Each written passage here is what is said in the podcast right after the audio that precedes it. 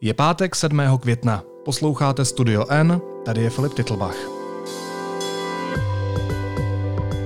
Dnes o tom, jak výměna manželek přispěla ke stigmatizaci chudoby.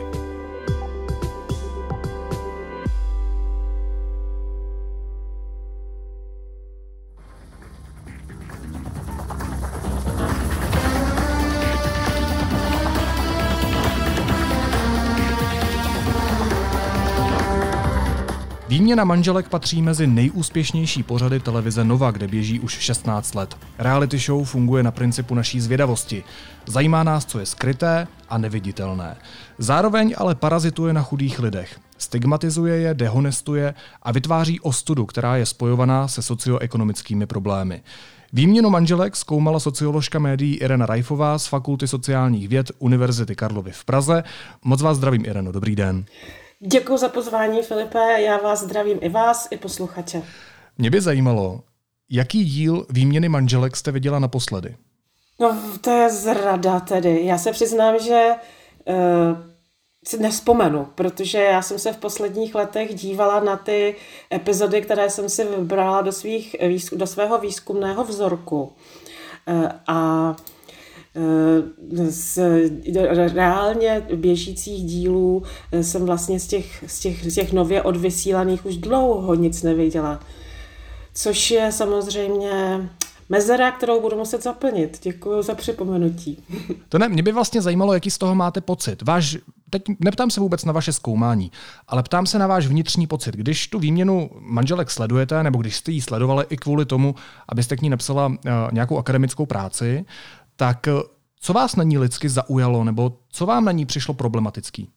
Když úplně odhlédnu od těch odborných konceptů a zaměřím se teda jenom na svoje pocity, tak se mi často stává, že zažívám taky... Já jsem se hodně zabývala fenoménem ostudy. Zostuzování, studu a já jako divák vlastně prožívám jednu z těch méně pochopitelných, je vůbec jako z těch nejzamotanějších forem studu, kterou ale jako všichni známe. A to znamená, že se stydíte za někoho. Já se vlastně za ten pořad při jeho sledování stydím. A současně trochu se taky stydím i za ty účastníky. Byť odborně jsem se věnovala jejich vlastně legitimizaci a odkrytí zviditelnění důvodů toho, proč je jejich situace neveselá a nabízí se ke zostuzování televizí, tak i sama, pokud jsem k sobě jako opravdu hodně upřímná, tak vlastně se na to taky dívám sama s nějakou formou studu. Já jsem tu otázku, kterou jsem vám položil jako první, co jste viděla naposledy za díl výměny manželek, položil i sám sobě. A já jsem, když jsem nad tím přemýšlel, tak jsem zjistil, že jsem naposledy sledoval epizodu s Matějem Stropnickým a Danielem Krejčíkem. Když jsem tam přišel, tak mě ty děti říkali, že mají strašně rádi knížky, což jako v dnešní době telefonů, notebooku a tak dál mě fakt jako překvapilo, ale pak jsem je vůbec za těch 10 dnů neviděl, že by se jako četli. A tak jsem jim to jako jeden den tak říkal, nechcete si číst třeba? A oni říkali, ale my už máme všechno přečtený. A mě to vlastně najednou dojalo, když mi ten nejstarší kluk Pavel říká, my bychom strašně rádi četli, ale nemáme co. Tak jsem v ten moment se domluvil se štábem, který byl tak řešíme strašný, opačný problém. Tak řešíme opačný problém. Tak jsme se v ten moment domluvili se štábem, že vlastně pro ty děti sehnali krabici knih, který... A vlastně z toho mám dojem, že to jejich angažmá v té show, i když vlastně nebylo... normální, nebylo tou normou, takhle nevypadají běžné díly, protože oni jsou oba celebrity, tak minimálně udělalo dobrou službu LGBTQ lidem v Česku a k jejich postavení ve společnosti, protože v tom pořadu byli zobrazováni jako takový ten slušný gay pár, který se dokáže postarat o spoustu dětí, není hysterický, do toho na vlastní pěst staví zámek, to znamená, že se nebojí práce. Takže než se dostaneme k těm problematickým prvkům, tak zajímalo by mě, jestli na výměně manželek vidíte i něco pozitivního. Podle mě je dvojsečnou vlastností, takže i tou vlastností, která má i tu přivrácenou stranu, ale nejenom teda, ale má i tu přivrácenou stranu je její emocionalita. Emocionalita nebo emoce v médiích jsou určitě nebezpečné a v některých žánrech je vlastně destruují. Třeba to vidíme u zpravodajských žánrů, u informací a u proměny vlastně informací a fakt na emoce, což je jeden z rysů toho, čemu se říká postfaktická doba a konzumace emocionálně velmi silně zakotvených dezinformací a tak dále. Ale současně má emocionalita vlastně schopnost vtahovat, schopnost vytvářet určitou senzitivitu, citlivost, předkládat divákům nebo konzumentům médií tu ideu, že to je jejich věc, když jsou do toho vlastně emocionálně do něčeho vnoření. Takže třeba u reality television, které ukazují nitra naší každodennosti, včetně všech těch problémů, které se tam můžou skrývat, jako je třeba socioekonomická deprivace, tak já vidím jako pozitivní to, že může vlastně vytvářet citlivost lidí, diváků pro vnímání té reality. Je to i ten stud, který cítíte vy? Je to ta vaše senzitivita vůči tomu pořadu, to, co teď popisujete teoreticky? Ano, patří do toho. Emocionalita nám neotvírá dveře k racionálnímu promyšlení, k nějaké podrobné analytické reflexi, ale jakoby má schopnost nějaký problém, nějaké téma zabydlet v naší mentální krajině. Riziko je, že ho tam zanese už nějak zdeformovaný samozřejmě. To znamená, problematiku socioekonomické deprivace a chudoby nám zanáší do vědomí, ale může ji tam vlastně implantovat už v nějaké pokřivené podobě, právě v podobě, třeba v té podobě toho, že je to něco, co je ostudné. To je samozřejmě riziko. Z toho vznikají stereotypy. Z toho vznikají, to je jedna komponenta, když se to potom opakuje a je to dostatečně simplifikované, tak z toho vznikají stereotypy. Proč se z výměny manželek, a zůstaňme u tohoto konkrétního pořadu, stal masový fenomén? Čím to je? Je si obtížné říct, protože do toho patří i není to jenom čistě o obsahu, ale patří do toho i marketing médií a vlastně renomé toho žánru samotného.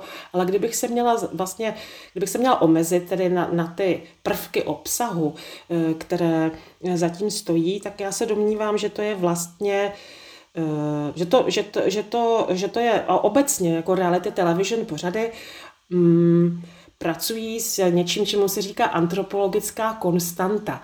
Jsou určité vlastnosti, vzorce, uvažování nebo cítění, které jsou zkrátka distribuované rovnoměrně a apelují nebo nějakým způsobem oslovují úplně všechny. Někteří se potom racionálně jich zbavují, takže rozhodně je velká řada lidí, kteří si odůvodnili, proč se nikdy na pořady reality television nebudou dívat.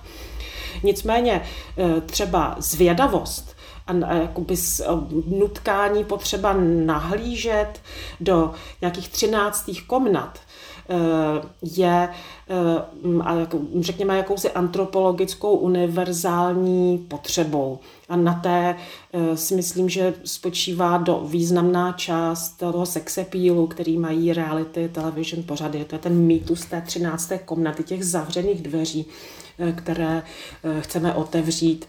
Byť se potom můžou vlastně z toho prostoru otevřeného vyrojit různá monstra. Že vidíme za oponu. Nebo že máme ten pocit, že vidíme za oponu. Ano. Kde se v nás bere ten fetiš? To nevím, to byste se asi musel obrátit na nějaké jungiánské psychology. Tam se neodvažuju jako zacházet do těchto končin. To je prostě mimo moji odbornost. Víte, že experti se mají držet své odbornosti, jak se potvrdilo během pandemie, nemají mluvit do oblastí, v nichž jejich expertíza nespočívá, takže tady já myslím, že je čas mlčet. Naprosto respektuju. Koho a jakým způsobem ve vašich očích ta reality show zobrazuje? Kdybyste to měla shrnout? V posledních letech mají naprostou převahu lidé, kteří trpí nějakým druhem nedostatečnosti v oblasti ekonomického a s tím potom ruku v ruce jdoucí nedostatečnosti kulturního, symbolického kapitálu. Já jsem měla asi 40 epizod vybraných pro jeden druh analýzy, což vlastně znamená celkem 80 rodin toho účastnících a z nich bylo jenom 6. Já jsem je vlastně potom zpětně kategorizovala podle jejich objektivních znaků socioekonomického statusu do takové klasifikace, které se říká Goldthorpovo schéma třídní. A jenom 6 bylo těch, kteří nebyli na těch úplně 2 nejnižších příčkách toho 10stupňového schématu. Takže je tam naprostá převaha lidí, kteří trpí nouzí a jejich životní styl je tím významně jaksi poznamenaný. Jinými slovy říkáte, že je tam zřejmý ten casting. Že ten princip toho castingu je takový, že naschvál vybíráme lidi, kterým se můžeme smát. Tak to bych se to nedovolila přímo říct. Z rozhovorů s tvůrci víme, že opakovaně oni zmiňují jako hlavní motivaci mít příběh. Takže to, co oni vlastně, a je to nedovedou už dost dobře mluvit o tom, co vlastně konstituuje ten příběh. To je to otázka jejich zkušenosti, intuice, předpokladů o reakcích diváků, ale důležité je, aby to posoudili jako nosný příběh. Proč se vlastně pod tímto výběrovým kritériem nakonec jako dopracují k té převaze lidí v nouzi, to jako nedokážu říct, ale asi to znamená, že žijeme v době, kde se příběh jako vyprávění, které je s příslibem dramatičnosti, nějakého vývoje, generování konfliktních situací, jeví špatná socioekonomická situace. Já se omlouvám, že to interpretuju tak explicitně, ale není to prostě tak, že slovy hledáme příběh, jinými slovy říkají hledáme bizár, kterýmu se masová společnost vysměje? Nemůžu to ani vyloučit, ani potvrdit. Můžeme si to myslet, ten pojem bizár mimochodem v tom výzkumu zazněl, nikoli tedy z úst producentů, tvůrců, ale z úst diváků. Je skutečně skupina diváků, kteří to kvalifikují jako bizár. A nemůžu opravdu říct, co je eufemismus u tvůrců, co je uvědomované. Nelze, bylo by to přeinterpretované. Ale chápu, že se vám to tak jeví, takže pokud to posluchači se s tím identifikují, tak já klidně rozumím tomu, že přistoupí spíš na ten váš výklad, než tady na to moje chození kolem horké kaše. Já jenom dodám, že to není výklad, že to je otázka a že já si interpretuju vaše slova a moji zkušenost z toho pořadu a snažím se ptát na to, jestli to tak je, tak jak to vnímám, anebo ne. Rozumím, já vám na to můžu říct, že ten pojem bizár figuruje v kultuře reality television. Skutečně ano. Jestli je někde ve vědomí nebo v podvědomí i producentů, to bohužel teda říct nemůžu zdat. Takže jsme si řekli, že ten pořad se snaží zobrazovat určitý fragment společnosti. Hledají příběh. Ukazuje ten pořad skutečnost u téhle skupiny lidí? Určitě neukazuje. To je jedno z nejvíc matoucích věcí kolem reality television pořadů, že nemá s realitou nic společného. A to pojmenování vlastně dává smysl spíš v komplexu nebo systému terminologie, které se používají při výrobě nebo studiu televize. Protože reality television dává smysl, když to srovnáme s tím, co není reality television, to znamená s fiktivními příběhy, které jsou vytvořené podle profesionálně dramaticky kvalifikovanými tvůrci vytvořených scénářů. Tam, jako reality television, ten pojem vlastně neříká, že je za záznamem reality tak, jak se stala, ale říká, že není, že tam není scénář, nebo že tam není žádný pevný scénář, protože to je non-scripted show, že tam nejsou profesionální herci, že jsou to amatéři a lajci, a za třetí, že je velice často jsou využívány situace z oblasti každodenního života. Tím, jak se to používá mimo vlastně odborné kruhy, studia nebo tvorby televize, tak ten pojem reality television samozřejmě je logicky potom diváky chápaný jako žánr, který o sobě říká, že je záznamem reality, ale to určitě není tedy. Zajímala by mě jedna věc. Dívá se publikum na účastníky té soutěže, říkáme tomu soutěž, protože se tam vyhrávají peníze, jako na sobě rovné? Ne.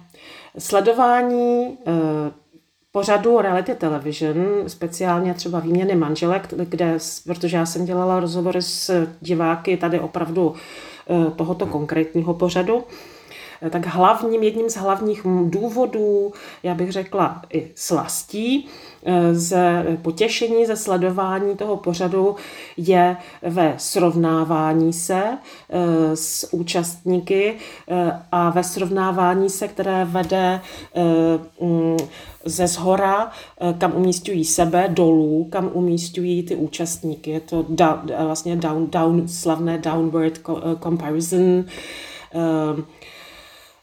srovnávání s těmi, které považujeme za hůře situované, níže postavené, než jsme my sami.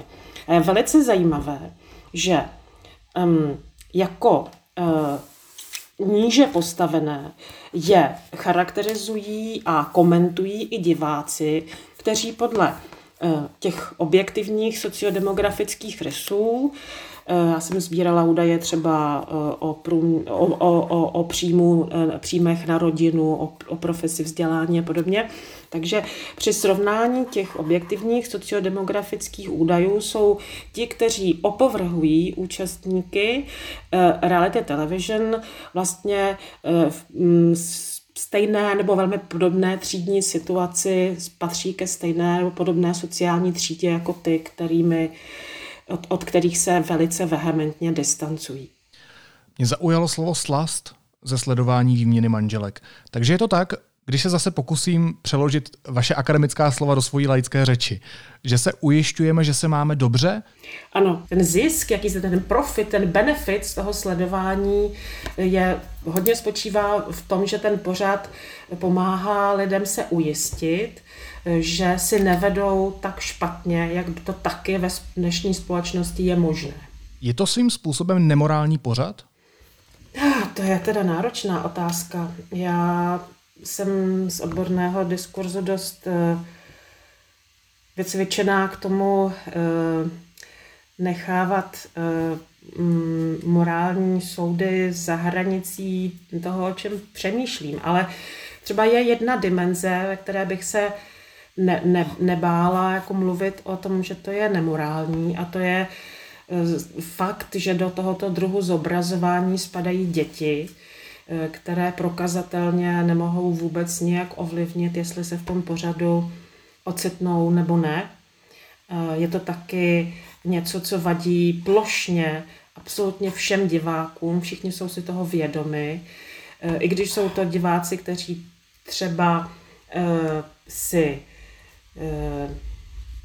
vlastně dost jako intenzivně praktikují sami to pohrdání i těmi účastníky, tak na děti se to nikdy nevztahuje a děti jsou často předmětem vlastně soucitu těch, kteří se dívají. Já nemám k tebe slov, jako. Já podobně. Jaký brajgl si doma nechala, ty vole. A co ty 4 dny před výměnou, vole, uklízela a narvala si všechno do komory? Ano, já jsem uklízela 4 dny před výměnou, a ty? Hromady haldy, prádla, ne? Prosím. Kamokera, vyžadných, ne? Hele, ty vole, nebuď na mě hnusná. Hele, Baruško, víš. Ty vole, ty žiješ jenom pro hady.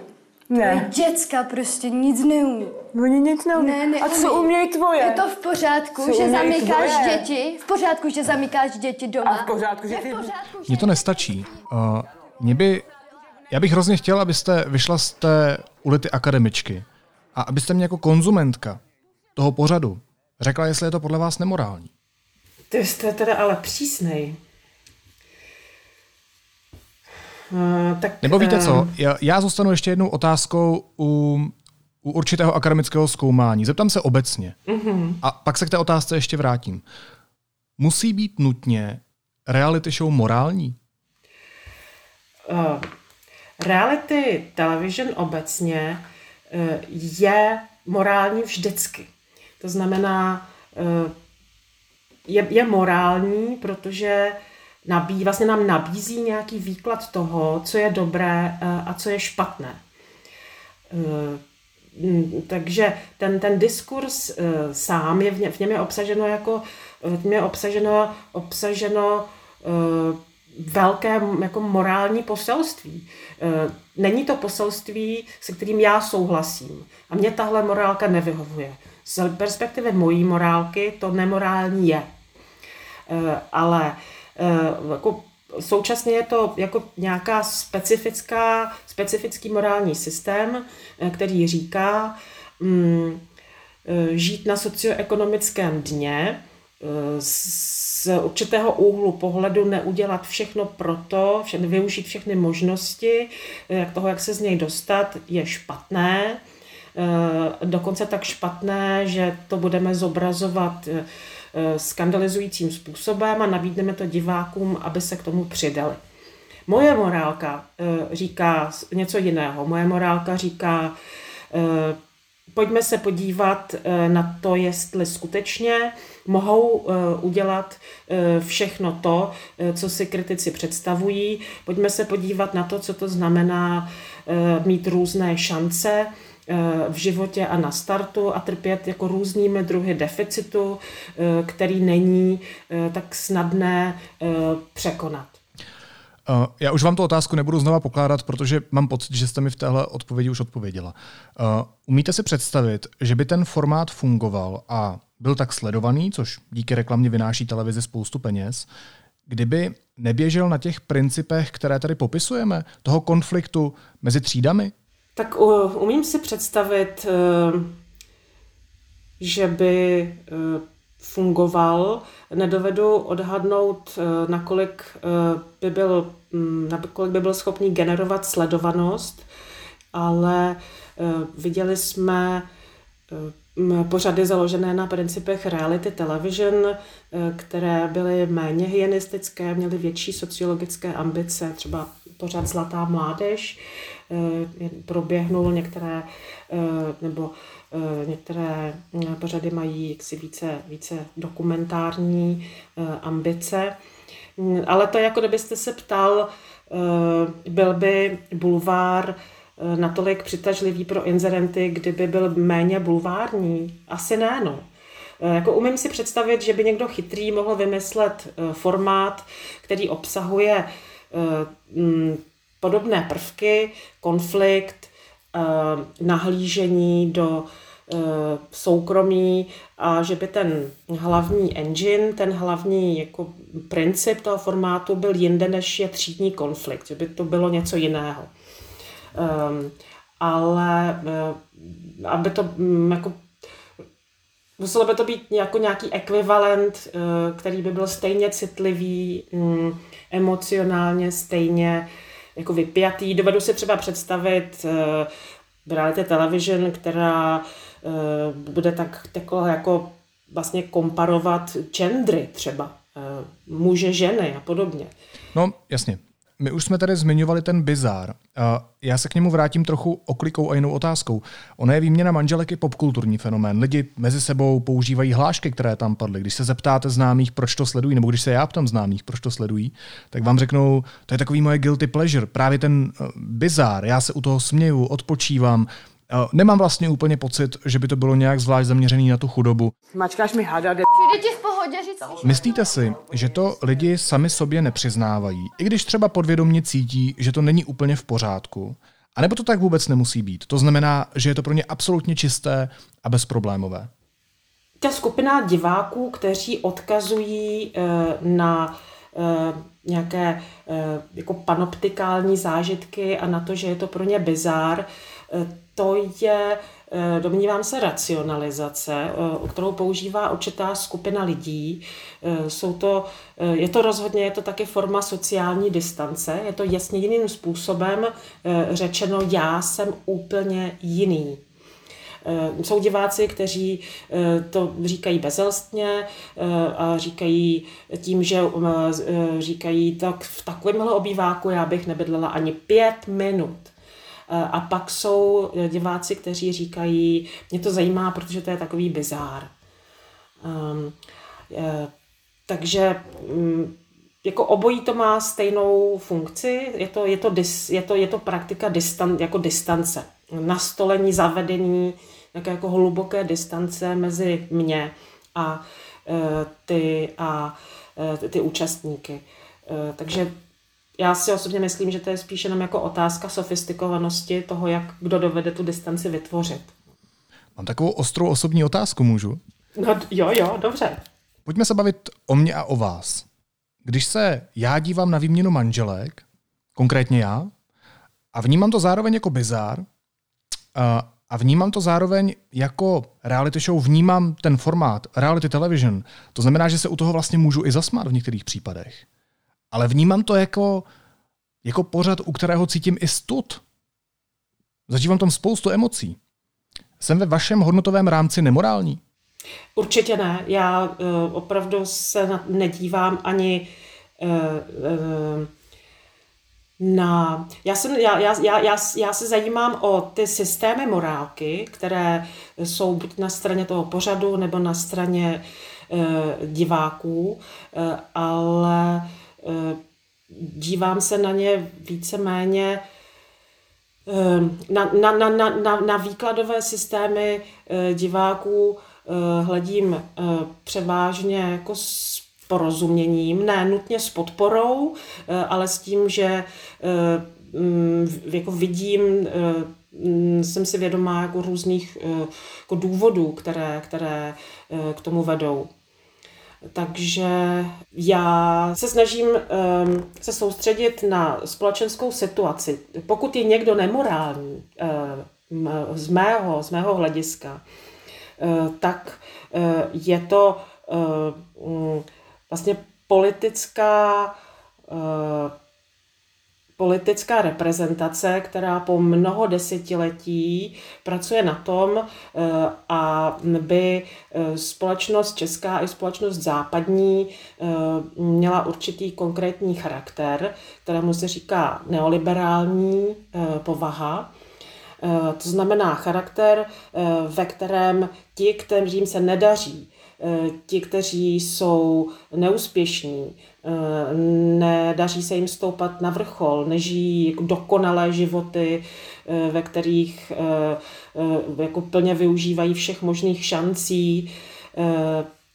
Takže pokud je někdo nemorální, tak je to politická reprezentace, která jako dovedla společnost do jako této sociální situace. A ta je potom zázemím pro vlastně východiskem pro to, proč mají lidé potřebu se různě rafinovanými způsoby odlišit, proč nechtějí být, proč mají potřebu ujistit sebe především vlastně uklidnit sami sebe, zbavit se nějakého druhu úzkosti, že by mohli být také ti neúspěšní. Ale politická reprezentace přece odráží společnost. To jsou naši zástupci, které volíme. Ne nikdo jiný, ne nikdo ten nahoře. Víte, na co se ptám? Pokud se na to někdo kouká, měl by se cítit špatně? Protože my se tady přece bavíme o tom, že ten princip spočívá v ponižování lidí. Tak co mě z toho vyplývá, že rozumný přístup je přece nedávat tomu prostor, nesledovat to. Ta společnost by tím, že to nesleduje, měla dát najevo, že toto není v pořádku. Ta společnost by měla volit svoje zástupce, kteří toto budou řešit jinak, než jak to řeší teď. Já myslím, že je bližší košile než kabát a že diváci mají mnohem intenzivnější potřebu zbavovat se. Jako, já vycházím z toho, že v neoliberální, té vypjatě kapitalistické společnosti, která je založená na kultu úspěšného individua, na člověku, který je zodpovědný sám za sebe a za svoji prosperitu a dovede si ji sám za sebe nějak jako spolehlivě zajistit. Tak já vycházím z toho, že v neoliberální společnosti je obrovská jako skrytá úzkost, skrytá frustrace a skrytý vlastně strach z toho neuspět. Ona vlastně není ani tak skrytá, když se třeba podíváte na to, jak raketově vlastně před pandemií teda prosperovaly terapeutické služby terapeutů, psychoterapie a podobně. A evidentně diváci mají mnohem, jako je jim bližší potřeba uklidnit se, to co znamená i na úkor někoho druhého, i vlastně formou jakéhosi tedy emocionálního kanibalismu ve vztahu k druhým lidem. I když to ti druzí nevidí samozřejmě, tak to, že se někomu vysmíváme v duchu, to zakládá nějaký druh sociálního vztahu. Každopádně je pro lidi mnohem, jako evidentně pro diváky mnohem potřebnější získat uklidnění sebe sama, než odmítnout nějaký konkrétní pořad třeba ve prospěch veřejného blaha. Ať nezůstáváme jenom u výměny manželek, tak napadá mě, že třeba reality show Prostřeno je založená na podobných principech jako výměna manželek. Taky to vyvolává ostudu a výsměch, je tam to známé šmejděníčko šmejdění. Jinými slovy, podíváme se, jak tu ty špindíry žijou, takhle je to rámované. Vnímáte to jako stejně problematický formát? Ano. V tom nahlížení do soukromí i za pomoci vlastně stejných prvků filmového nebo televizního jazyka, to je absolutně stejné. A to se tam má vařit? A to se tam má vařit. Já jsem na nějaké konferenci... Česká verze Prostřeno je v tomhle... opravdu jako výjimečná. Ne každá verze toho původního formátu Come Dine With Me, ne každá verze je takto jako odkloněná od problematiky kulinářství. Já jsem to vysvětlovala na nějaké konferenci, jak vypadá ta česká domestikace toho pořadu. Tam byl nějaký kolega, který strašně kroutil hlavou a říkal, že zná držitele licence a že to se bude řešit vejš, když to řeknu. Ale myslím, že se to jako nikdy nestalo samozřejmě. No to mě ale dovádí k otázce, jestli to, co tady popisujeme, je české specifikum. To Prostřeno, jo. A ta výměna manželek? Výměna manželek netolik. Už třeba úplně první díl britské výměny manželek. Jinak obecně britská televizní kultura je taky velice jako silným rejdištěm pro tyhle hyenistické pořady. První díl výměny manželek v britské verzi byl postavený na úplně stejném principu, O tom prvním díle se hodně píšou odborné studie, je třeba rozebraný v jednom odborném článku, který mimochodem potom přichází s tím často opakovaným, jako velmi populárním pojmem middle class gaze, to znamená zírání z perspektivy střední třídy, upřený pohled vedený hodnotami střední třídy. Middle class gaze autorka vlastně identifikovala na analýze toho prvního dílu britské výměny manželek, kde proti sobě postavili uchazečku s nadváhou žijící ve velmi jako sociálně nuzných podmínkách a takovou vypulírovanou rodinku, kteří lidi, kteří o sobě přímo na kameru říkali, že oni se patří k achievers, k těm, kteří se o něco snaží, kteří chtějí stoupat výš a tak dále. Takže v tom není. Výměna manželek není nijak unikátní v tomto. Jednoduchá otázka na závěr. A abych ji obhájil. Vám nevěřím nic, vy máte tak strašně... Tak vám chci říct, že to není kvůli tomu, že bych vaše prohlášení chtěl dát do titulku. Děkuju. Jo, ať odpovíte jakkoliv, do titulku to nedám. Ale ta otázka mě strašně zajímá. Měla by se výměna manželek okamžitě zrušit? Ne. Proč ne? Protože rušení nějakého pořadu je ta nejzazší míra regulace, kterou můžeme v světě médií zaznamenat, myslím tím rušení z důvodu ideové nepřijatelnosti nebo hodnotové nepřijatelnosti. A byť vidím velice jako bolestné jevy v tom, jak ten pořad zachází se slabými, kteří jako žijí kolem nás a s námi, tak tady tu hranici, překročit tuhle hranici v mediálním světě vnímám jako něco opravdu naprosto výjimečného, co nepatří do téhle situace.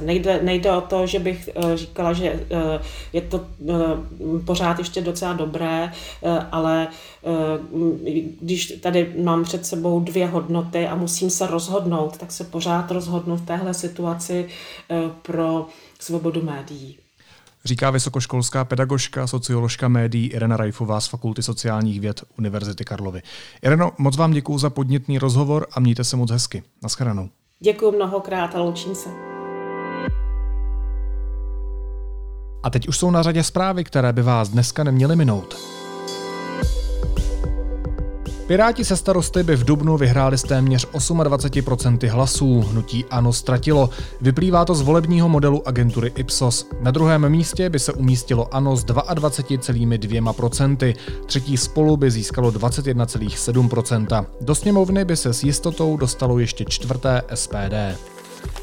Zastupitelský klub Spojených sil pro Prahu odvolal předsedu Jiřího Pospíšela. Pro jeho odvolání se vyslovilo 7 ze 13 členů klubu. Deníku N to potvrdili 2 zdroje z klubu. Mezinárodní olympijský výbor oznámil, že soutěžícím na olympijských hrách Tokio poskytne vakcíny. Budou od Pfizeru a zdarma. O distribuci se mají postarat národní olympijské výbory. Kladenský soud dnes uložil šéfovi lesní správy Lány Miloši Balákovi nepodmíněný 3letý trest ve věznici s ostrahou, 4letý zákaz činnosti a peněžitý trest. Podle rozsudku ovlivnil veřejnou zakázku. A Moneta Money Bank podepsala rámcovou smlouvu s firmami ze skupiny PPF ohledně akvizice Air Bank, českého a slovenského Homkreditu a Banksy. O spojení bank ještě budou akcionáři hlasovat na valné hromadě.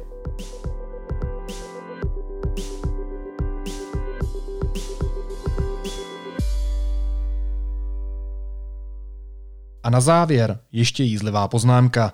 Pardubický hejtman Martin Netolický musí skončit v dozorčí radě České pošty, která spadá pod rezort Ministerstva vnitra. Stalo se tak den poté, co Netolický vystoupil jako svědek pro server Seznam zprávy v kauze cesty ministra vnitra Jana Hamáčka do Moskvy. To není žádná pomsta. To je součástí kamufláže. Naslyšenou v pondělí.